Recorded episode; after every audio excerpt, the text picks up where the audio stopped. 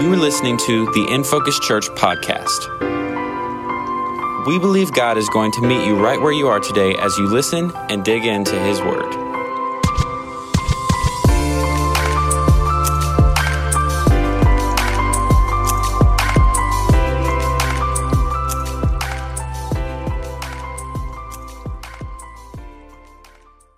Amen. Church, you may be seated. Praise the Lord. We worship Him this morning. Wow, what a powerful time of worshiping the King of Kings, right? That's who we've come to be with today the King of Kings and the Lord of Lords on this December Sunday, where we often remember and celebrate the coming of Jesus during Christmas time and appreciate the team and everything that they've done to get us ready for today and the decorations and everything else and just the worship. Uh, but I want us to understand that with all of those things and all the accoutrements and all of the decoration and everything else, the most important thing is that we worship the King of Kings and the Lord of Lords because He is the one that we celebrate uh, someone texted me earlier this morning saying, I know sometimes Christmas can be difficult, but it's telling the same story over and over and over again. And, and it's true, and yet it's the same story that I never get tired of telling. It's the greatest story ever told when God came to earth. We should never get tired of that. The truth is, as we think about our King, Jesus, royalty and monarchy, at least in our context, is not something that we know a lot about, unless you're a history buff. And I mean, about the only time you care about royalty or monarchy is when there's a royal wedding, right? Or somebody has some news about Meghan Markle or whatever. That's like, oh, I want to know what's going on. That's about the only thing that we usually know or care about when it comes to royalty. But the, the reality is, is that we have a king who came to earth who is the king of a royal kingdom. So it makes a lot of sense. It seems very logical that we would understand what it means to worship a king who is the king of his kingdom that we're a part of. So that's what I really would like to talk about that Jesus was and is the King of Kings, and knowing how to relate to him as such, as our King, is a good place to start. And one of those ways is that we come to worship the King. This series is entitled The King Has Come. And if he has come and we believe that he's returning again because he is, there is a lot of worship that goes on surrounding the fact that he is our king who is soon returning. So if you are uh, a part of the kind of Christian calendar, this is the Advent season. And Advent simply means coming. It means that we celebrate the coming of our King, that God came as a, a baby, as a, a a son of God came in the flesh so that we could be saved and so we could be delivered and we could worship him in the middle of all the things that we're going through. So, how he came and what it means and how we should respond is, is what we should look at. That's what we're going to look at today. I believe God is going to expand our hearts to know him more intimately because in Jesus Christ, the King has come, and one day the King will return there will be the return of the king. So, one of the more well known portions of scripture, you don't have to turn there, but if you've uh, read and listened to, or maybe you've every year you go to some sort of Christmas play or something, you've heard this read over and over again the portion of scripture and the narrative where the wise men go to King Herod because they're looking for this newborn king.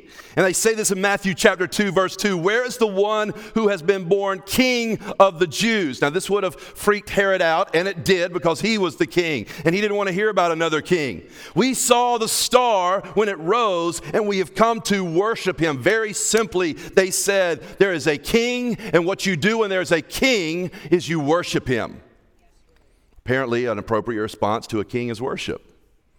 And these people who understood kings and kingdoms knew how to approach a king. They did so with gifts, they did so with reverence, they did so with adoration and worship, even a little newborn king. And we see this in the wise men and their approach to King Jesus. I love this. They didn't come to get something from God, they came to give something to God. They didn't come so that God could elevate their name. They came so they could give the glory that was due his name. And if you think about it, a lot of times in our context, we are the ones that come into the king's courts and we expect to get something instead of give something. We expect that we're going to show up on a Sunday morning to worship the King of Kings so that we can get something. Our motivation for church and worship and everything else can be reduced to a formula of give in order to receive. When we replace a loving relationship with the King with an empty ritual, that's exactly what we get an empty ritual. We start to believe that God exists for us. And if we do the right things, or at least more right things than wrong things, and we check all of the holy boxes, we, we say our prayers, we read our Bible, we go to church, we give financially, and we serve, then God has to do whatever we want Him to do. But that's Santa Claus, that's not the King of Kings. The King of Kings is not necessarily here just to meet all of your requests and wants and needs. As a matter of fact, that's not why God exists. God does not exist for us, we exist for God. And that's very important. And as we exist for God and as we worship the King, absolutely as a loving Father, there is blessing that is poured out upon us but we exist for him, not the other way around. We exist to glorify his name. We are made in his image, not the other way around. We're created to do good works that he prepared for us to do. Ephesians says in chapter 2, verse 10, that we're created to glorify him, to serve him, to worship him, to make him known, to bring honor to his name. And God wants all of our hearts, your whole heart. So it comes to worship, he wants everything that we have. Jesus is the King of Kings, and so he he deserves all that we have and more. For years, our church has been known as a church that wholeheartedly worships God. For as long as I've been a part, which is since day one, we were known to be a church that, hey, that, that church is going to worship Jesus and they're going to go for it. And, and reality is, is, no matter what context you worship God and how you worship Him and all the preferences that we have in our church services, there's always more that we can learn about worshiping God. Just like we said in wisdom and instruction, there's always more for me to learn. That I should, you should never come in here on a Sunday morning just sitting there wondering if there's something for you to learn. Oh, there is. There's so much that God wants to teach us. let me just say, when it comes to worship, we're not just talking about the portion of the Sunday service where we sing the songs, though that's an amazing part of it. And I'm so grateful for musical worship. And again and again throughout the Bible, in the book of Psalms, we see that is exactly what God wants us to do and is talking about when it comes to praise and worship. But worship is more than that, it's a lifestyle. Worship isn't just something that we do, it's someone that you are. You're a worshiper. And so, what you do as a worshiper flows out of who you are and whose you are. Who do you belong to? The King of Kings. So, you're his son and his daughter, a part of the royal priesthood that is called to show forth his praises in the earth, to call the one that has called you out of darkness into marvelous light, the King of Kings and the Lord of Lords, that we worship him wholeheartedly. You were created to worship God from the depth of your heart, to exalt exalt him as king and praise his name together. That's why I love praising his name together. Psalm 34, again, this isn't the text for this morning, but I want to read it. I will extol the Lord at all times. His praise shall continually or always be on my lips. I will glory in the Lord. Let the afflicted hear and rejoice. Glorify the Lord with me. Let us exalt his name together. This is how I think about church, the context of gathering. Hey, glorify the Lord with me today. Let us exalt his name together. If you're afflicted, I know I am. Let's exalt his name together. Let's glorify him. Let's extol him as the king who is in charge of everything. And so we consider that Jesus came as a humble king but that he is still the King of Kings. Even though he came as a baby, he will return as something quite different. Let's ask God to deepen our desire to know Him more, to know Him more intimately, and to worship Him more passionately, and to worship Him more appropriately, the way that a king should be worshiped. The king has come, and the king will worship, it will return again, so we must worship Him. Kings typically get reverence and honor, even in our normal world. So if Jesus isn't just a king, but the King of Kings, he deserves all glory and all honor. So, how do we do this? How do we worship Him with our lives? But then also, practically, what are some postures of worship that we're to take? And that's really what I want to look at out throughout the course of this series is that we come into the King's courts, as we come into the presence of the King of Kings and the Lord of Lords. What are some postures that our lives and our hearts and our bodies physically take to worship Him as He has called us to worship Him? Because if God has your heart, we said this about wisdom, He has your your mouth too, right? So if God has your heart, there are some corresponding actions that should reflect that truth and reality. If he has your heart, he's got your mouth. If he has your heart, he's got your wallet. If he has your heart, he's got your time. If he has your heart, he's got your worship. Because he is king over all. And that includes all of me and all of you. Now, some of you, you didn't grow up around church. And maybe church is a new thing to you. You walk into a church like this, and maybe it's kind of your first introduction to corporate worship, and you see a lot going on, or you don't see because it's dark and you're not sure where to go. And I mean, I've heard that before. It's just so dark in there. I'm like, you never complain when you go to the movie theater. Now get in there and sit down. I've never actually said that. That just came to my mind right now, but maybe I will say that the next time, right? Uh, the, the truth of the matter is, is that, that we come in and then sometimes you just see people clapping and you're like, what are they clapping for? You see people with their hands lifted up and you're like, what is that all about? Did their deodorant not dry this morning or something? Like, what's going on? And I know it's a little strange. Look, it is. It's strange. But the reality is, there are a lot of things that God calls us to do that looks foolish to the world around us, and yet there's something that God wants to do in humbling us as we respond to Him as the King of Kings, because He's the King and I'm not. So, what does the Bible, God's Word, teach us? This is what I want to look at specifically today. What does the Word of God teach us about lifting our hands to God, and what exactly does it accomplish? If you have your Bible with you today, I'll go ahead and tell you we're going to be in Psalm 63, verses 1 through 4. I just want to unpack that. I want to pull out of each of those verses what God's teaching us about worshiping Him as King with our lifted hands. And like I said, I'll go back to this as you're looking for that in your Bible, but it's, it's funny to watch. I get it. And there have been a ton of, of comedians and, and memes and, and little charts out there about lifting up our hands in worship. And uh, you've probably seen them before. I've, I've regurgitated them before. And, but because I like to make fun of myself and make fun of us, I think I'll do it again, right? So maybe you've, you're brand new to the lifting of the hands in worship. And maybe you never have. And you like, when you come in here, you stick your hands in your pockets and you hold on to your pockets. You ever done that? Like the pocket inside, you're just holding on to it. Like, I'm not I'm not letting go. I'm not lifting up my hands. So, but here's a beginning. Like this is where a lot of people start. It's like I'm holding a box. This is holding a box, lifting of the hands, right? This is where a lot of us start, and you feel pretty good about that because if you're down here on the front row, nobody really can see you doing that, and so you're cool. But if you want to get a little bit further out, you just hold a bigger box, right? You, you, it's a bigger box you, you lift them up a little higher, and it's like, this is how big I caught that fish out there on Clarks Hill Lake. It's like you've done that before and you lied, so you might as well do this in worship and do it in spirit and in truth. Okay, so right, so we go here, and then then it's the, then it's kind of the, the one like the one-handed one, right? I got a question, God, I got a question, right? Some of y'all, if y'all ever seen Tim Hawkins before, he's done this plenty of times, but this is my favorite actually. It's like, Jesus, you're number one you are number one. And then it's like, no, you really are number one. I get both up there, and it's you, God, you and you alone.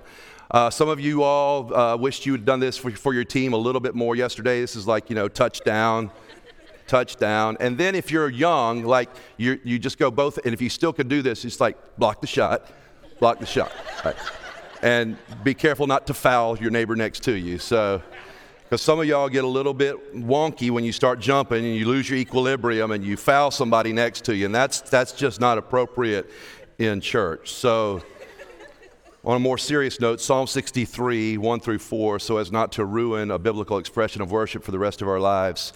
David is in the wilderness, and we just sang this a moment ago when we were talking about a new beginning. He's at a very low point in his life. David cries out to God. This is a psalm of lament And we talked about laments earlier this year that one third of the Psalms are actually lament Psalms. Like it's okay to cry out to God. And don't act like you don't have anything to cry out to God about, or that life's just perfect and I'm going to ignore all of this. No, you take the reality of what you're going through to the cross and to Jesus and you lament and you let God heal your heart. And so this is a lament. He says this You, God, are my God. Earnestly I seek you. Some translations say early in the morning, which would be indicative of you being earnest, right? You know, if you're going to get up early in the morning, you're earnest about it. Whether it's going to the gym or whether it's reading your Bible or spending time with God. Earnestly I seek you. I thirst for you. My whole being longs for you in a dry and parched land where there is no water. Maybe some, maybe some of you today feel like David feels right here. Dry, parched souls like this. And it, this describes maybe your current situation. It feels like you're in a desolate place. Maybe you feel alone, rejected, hurt, angry, frustrated, lost, afraid. I didn't think that this is where I would be in my life right now. I didn't think at this season of my life, this is where I would be right now, but this is where I am. And David is in this place that he didn't expect to be because he was prophesied to be king, and now he's running for his life and he's crying out in the wilderness of his life, I need you, God. From the depths of my soul, I need you. I long for you. There's nothing else in this earth that satisfies me like you, God. Would you please come? I desperately need you. Before I go any further, someone is here today that this describes you right now. I want you to know I've been here too. And I, I was there this week where the only times that I felt right was I was either praising God in prayer or worship or asleep. I, I, know how this feels, and, and I've, I've been there, and David's been there, and you've been there, and maybe you're there right now, a place where you say, Where's the water, God? Like, I am parched, my mouth is so dry, and my soul is weary. Where is the water? My friends, your heart is crying out for God, and He's the only one that can satisfy. I was looking for this this morning. I, I, this is a sponge, as you all know, but this is what your heart is like. And you know, you open up a brand new sponge, it's really nice and flexible. And this is like what happens when you first give your heart and He gives you to God and He gives you a new heart and it's flexible and it's malleable and it can be shaped and it can be formed. And, the reality is, a lot of times we're just like this, our heart, and we're satisfied with kind of doing this. Uh, dip, right? Oh, okay, that's all I need.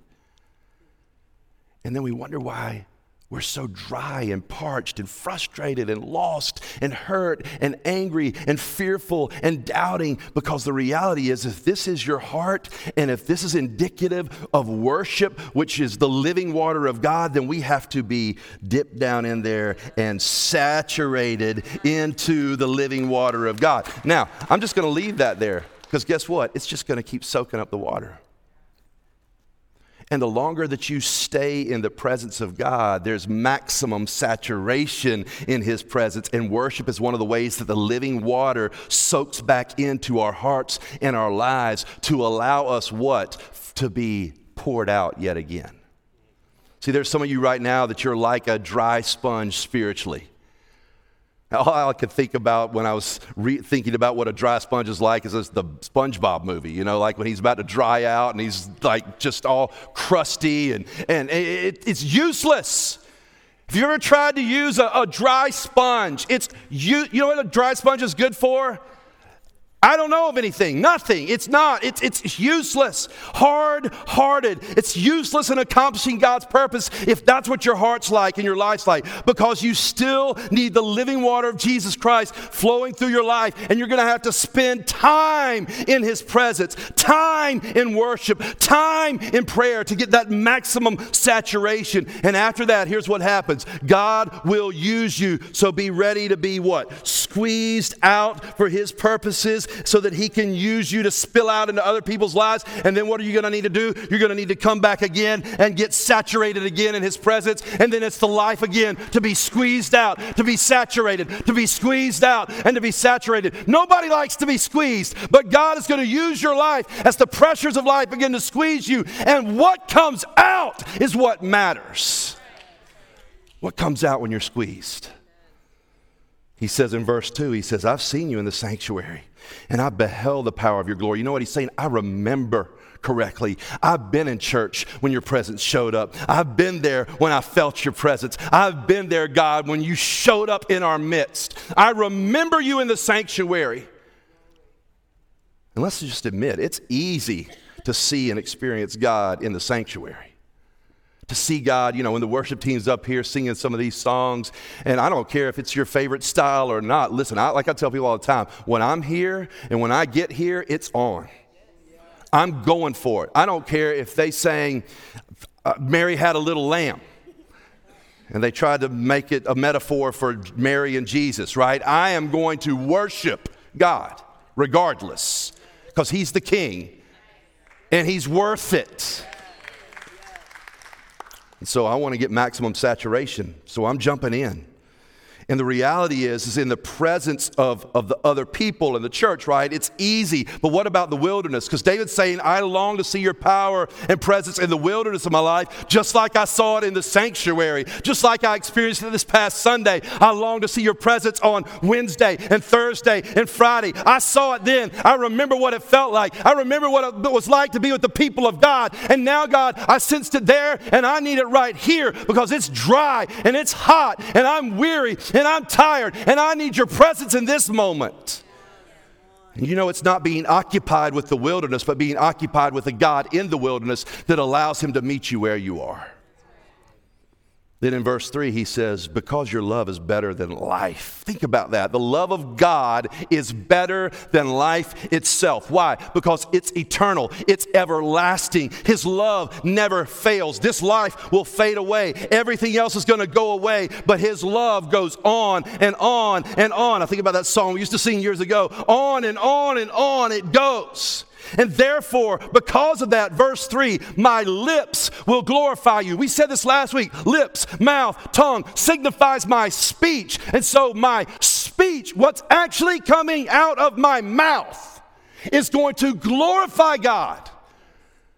If you want your dry, parched soul to experience the presence of the water of God to give you life, then what comes out of your mouth needs to glorify Him. I can't keep myself from glorifying. That's what he's saying. That word there is praise. It means to sing praise, to laud, to soothe, to hold still. It's actually the Hebrew word shabach. It's going to soothe my soul. My lips are going to glorify you. Your love is that good. I, have got to proclaim your love. I've got to tell you that I need you. I've got to tell you that I love you because you're that powerful, because your love is something that I could never earn and certainly don't deserve. So I still praise you and thank you for that because you're king over all the earth. That's what Psalm says as well. So I'm going to praise your name. I'm going to worship you. Then he says in verse 4, I will praise. That word is barak. I will praise you as long as I live. No matter what, this is what I was made to do. No matter what, this is what I was made to do. Praise your name. I was made to glorify you. I am the most satisfied when you are the most glorified in my life. Now, God, I'm going to praise you. Now, I want you to remember, David is saying all of this, and he's in a really bad place. He's not in a good place. He's not going, God, I thank you for all this good stuff that's going on right now because things aren't good. He's simply saying, I'm thanking you, God, because you are very good, even though my circumstances are very bad. You're the king, you're in control. Joy and praise must become a choice based on the character of God, not just an emotion based on the circumstances of my current situation. So, what he is saying, what we must say is, I will praise you as long as I live. My lips will glorify your name. I'll praise you. And then watch this. He says in verse 4 In your name I will what? Lift up my hands. In your name, I will lift up my hands. In your name, because of who you are, you're the King of kings and the Lord of lords. I will lift up my hands. That means I will praise you. I will glorify you. This is a physical act of worship. It's also a physical act of prayer. First Timothy talks about, I want men everywhere to lift up holy hands. Basically, what he's saying, that was a position of prayer that was really marking moral purity that I'm coming into the presence of God and I'm going to lift up my hands and praise Him. In this case, it's a posture of praise, just like it is in Psalm 134. And you know what the word lift means? Watch this it means to raise or to be raised to a higher position or level, it means to raise someone's spirits or confidence to pick up and move to a different position. It means to be transported by air. The Hebrew means to carry, lift, exalt, to raise high. So get this when you begin to praise God for who He is with uplifted hands, we physically express with our posture, our hearts, that something's happening spiritually inside of us. Because how many of you know that a posture of the heart without a corresponding posture of our body can be somewhat confusing, if not disingenuous? You ever been to a middle school choir concert? There's a lot of disingenuous singing going on up there. They're talking, talking about happy and excited, and, and they look like they could be 84,000 other places. That's where they'd rather be. I'm so happy that I'm up here singing. I wish my mama hadn't made me take choir. Why do I have to be on the front row? Cause I look like I'm so sad. Y'all are, uh, I'm not a middle schooler, so you don't have to feel sorry for me. I'm just saying. That's the tough part of doing it. Like there's there's this outward thing coming out of our mouths, and there's no physical expression that says that we're happy or joyful or we're excited about Christmas or whatever. And sometimes worship's like going to a middle school choir concert. It's hard to hide the internal feeling of whether you really want to be singing to Jesus or not. And corporate worship it's supposed to be a place where we let all of our defenses down and begin to exalt the King of Kings. Because, you know, it'd be like you saying, well, you know, my, the posture of my heart, you said that's the most important. It is. But I, I go, go on through your relationship with your spouse and go, well, I love you on the inside. With no outward expression to say that you actually do.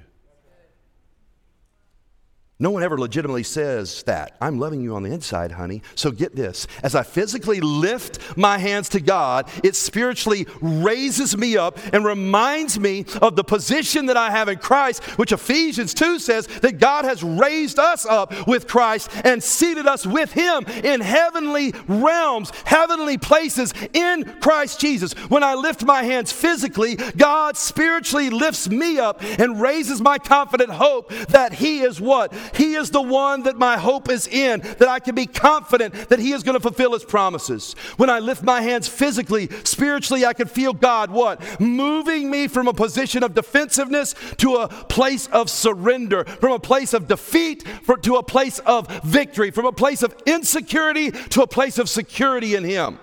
He's taking me, which is the definition, and moving me from one place that I currently am, and He's taking me spiritually to a place that I'm supposed to be. He picks us up, lifts us up, raises us up out of what? The pain of our present, and moves us into the joy of His presence. You see, when we realize what the amazing grace of God has done on our behalf, when we realize that our King has come to earth to save us by taking on our punishment that we deserved, by sacrificing himself on the cross, that the God who walks on waves and rides the clouds has taken me from death to life, that he moved me out of darkness and into his marvelous light, then I can't help but to praise God and not just say out of my mouth that I lift my hands and my heart to you, but I do it with uplifted hands.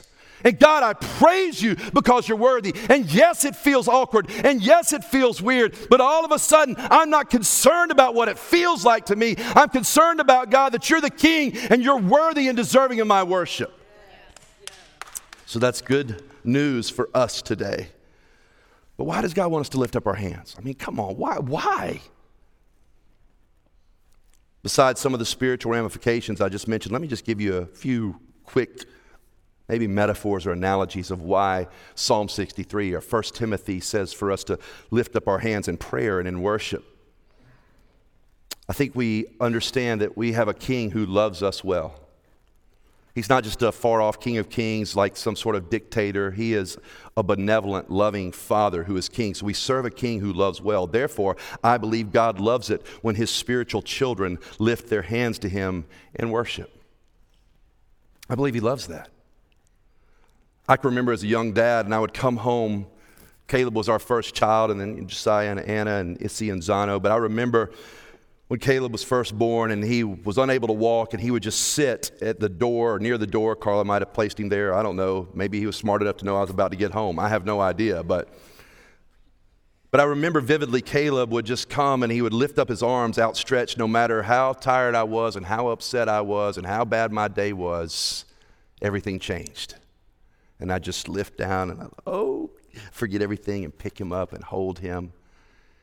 And I think about this because God never has a bad day.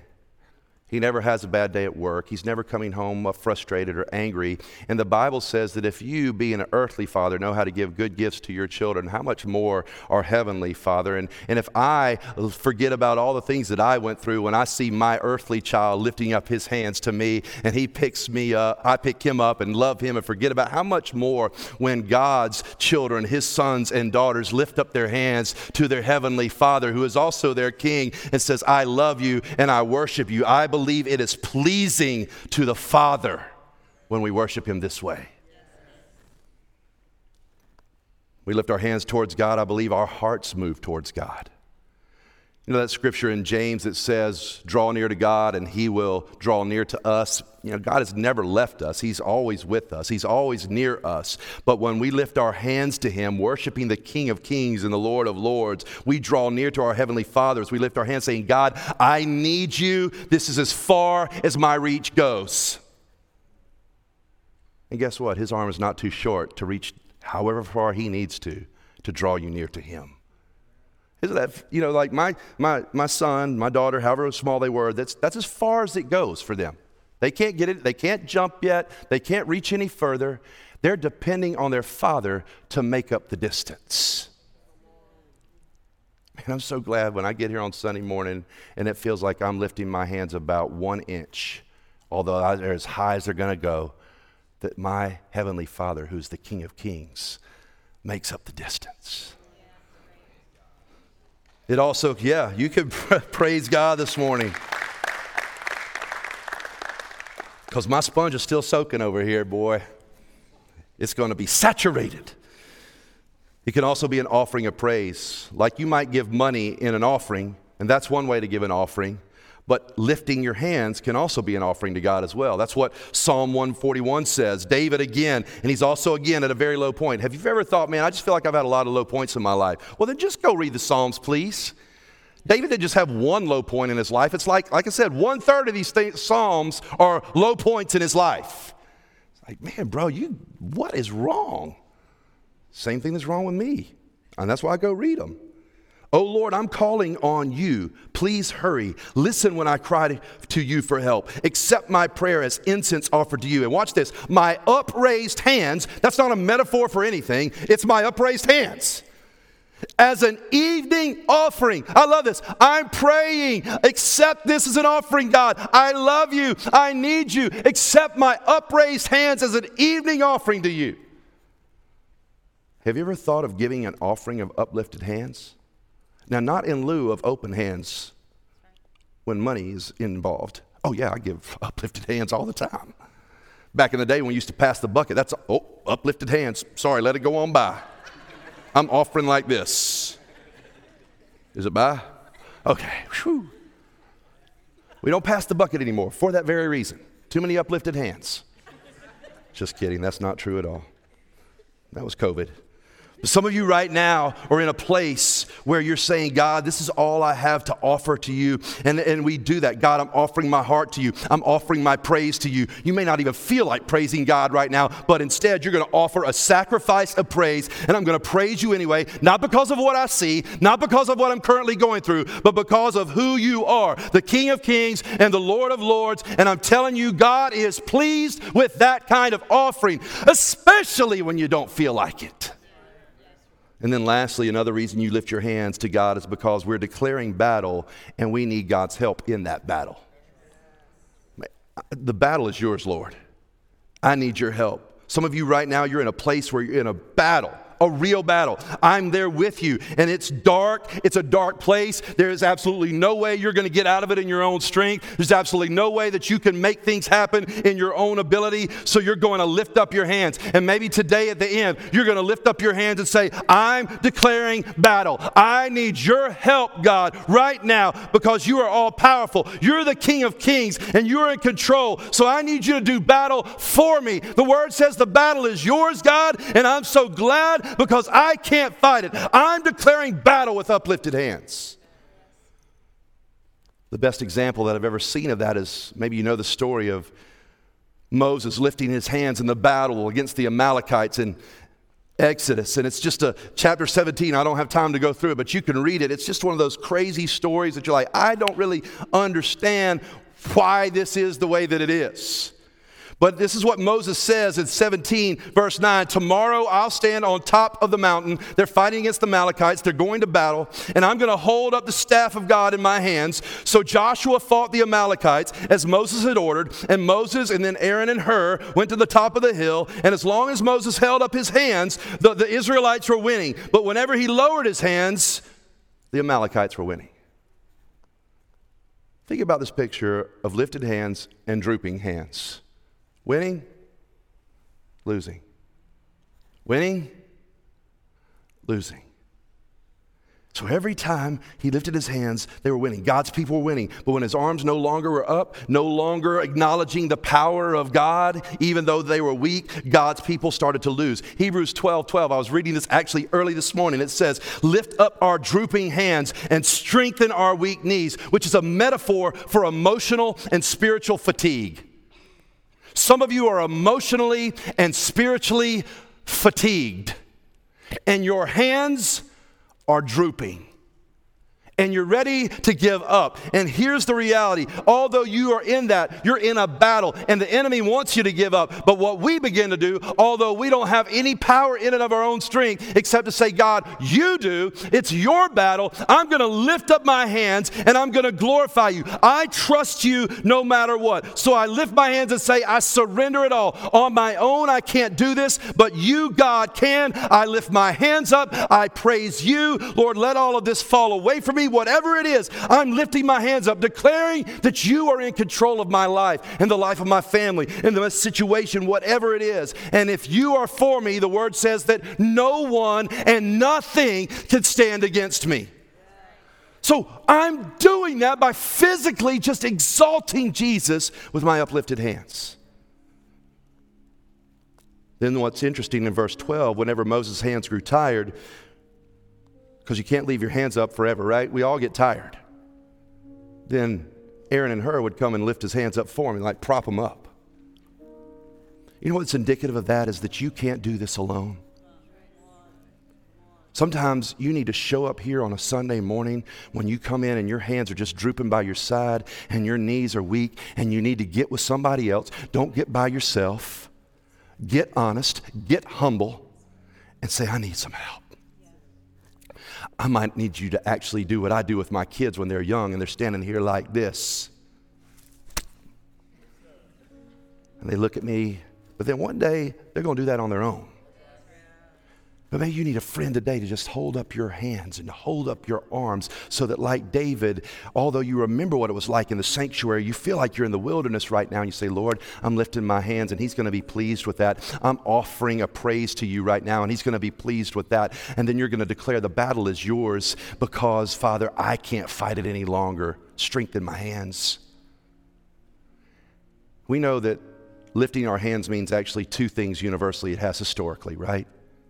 Winning Like, I wish I'd have done this more yesterday, but I didn't get to. And what happens when you lift your hands up when you win? I mean, you watch any sporting event, everybody, as soon as somebody wins, everybody's hands goes up. Yeah. And then their feet go up if they still can do that. Right? They're jumping and their hands are up. It means winning. We won. Or they do this. This is like the cobra, right? Oh, we lost. We lost. We It also means I surrender. I give up. But did you know in Jesus it means both simultaneously? You won. You're winning, God. You will always win. You've always won. So I surrender. I surrender, Jesus, because you have won. You have never lost. We've already saying it. You've always been faithful. You're going to break through. You're going to make this happen. You're going to win because you already have. And it's right right now. I'm in the middle of this desert. I'm in the middle of this wilderness. But God, I know how this story ends. I know how my story ends because Jesus, you are the King of Kings and the Lord of Lords, and you are the victor. You have won. So although I feel like I'm losing right now, I just declare I'm surrendering, God, and you are the victor. You are victorious. You are winning. I surrender. And maybe you need somebody else to help you do that today, and that's fine. Because we worship the King of Kings and the Lord of Lords. And He's already come once. And then there's going to be the return of the king. And this time in Revelation, it says that he's going to come, and on his robe and on his thigh, it's going to be written, King of Kings and Lord of Lords. And we're going to be saying, I surrender, and you won. And we've been declaring it as long as we could. You have been listening to the In Focus Church podcast. We hope God met you right where you're at today. Be sure to like, subscribe, and leave a rating wherever you're listening from, and visit infocuschurch.org for more on all that's going on in the life of our church.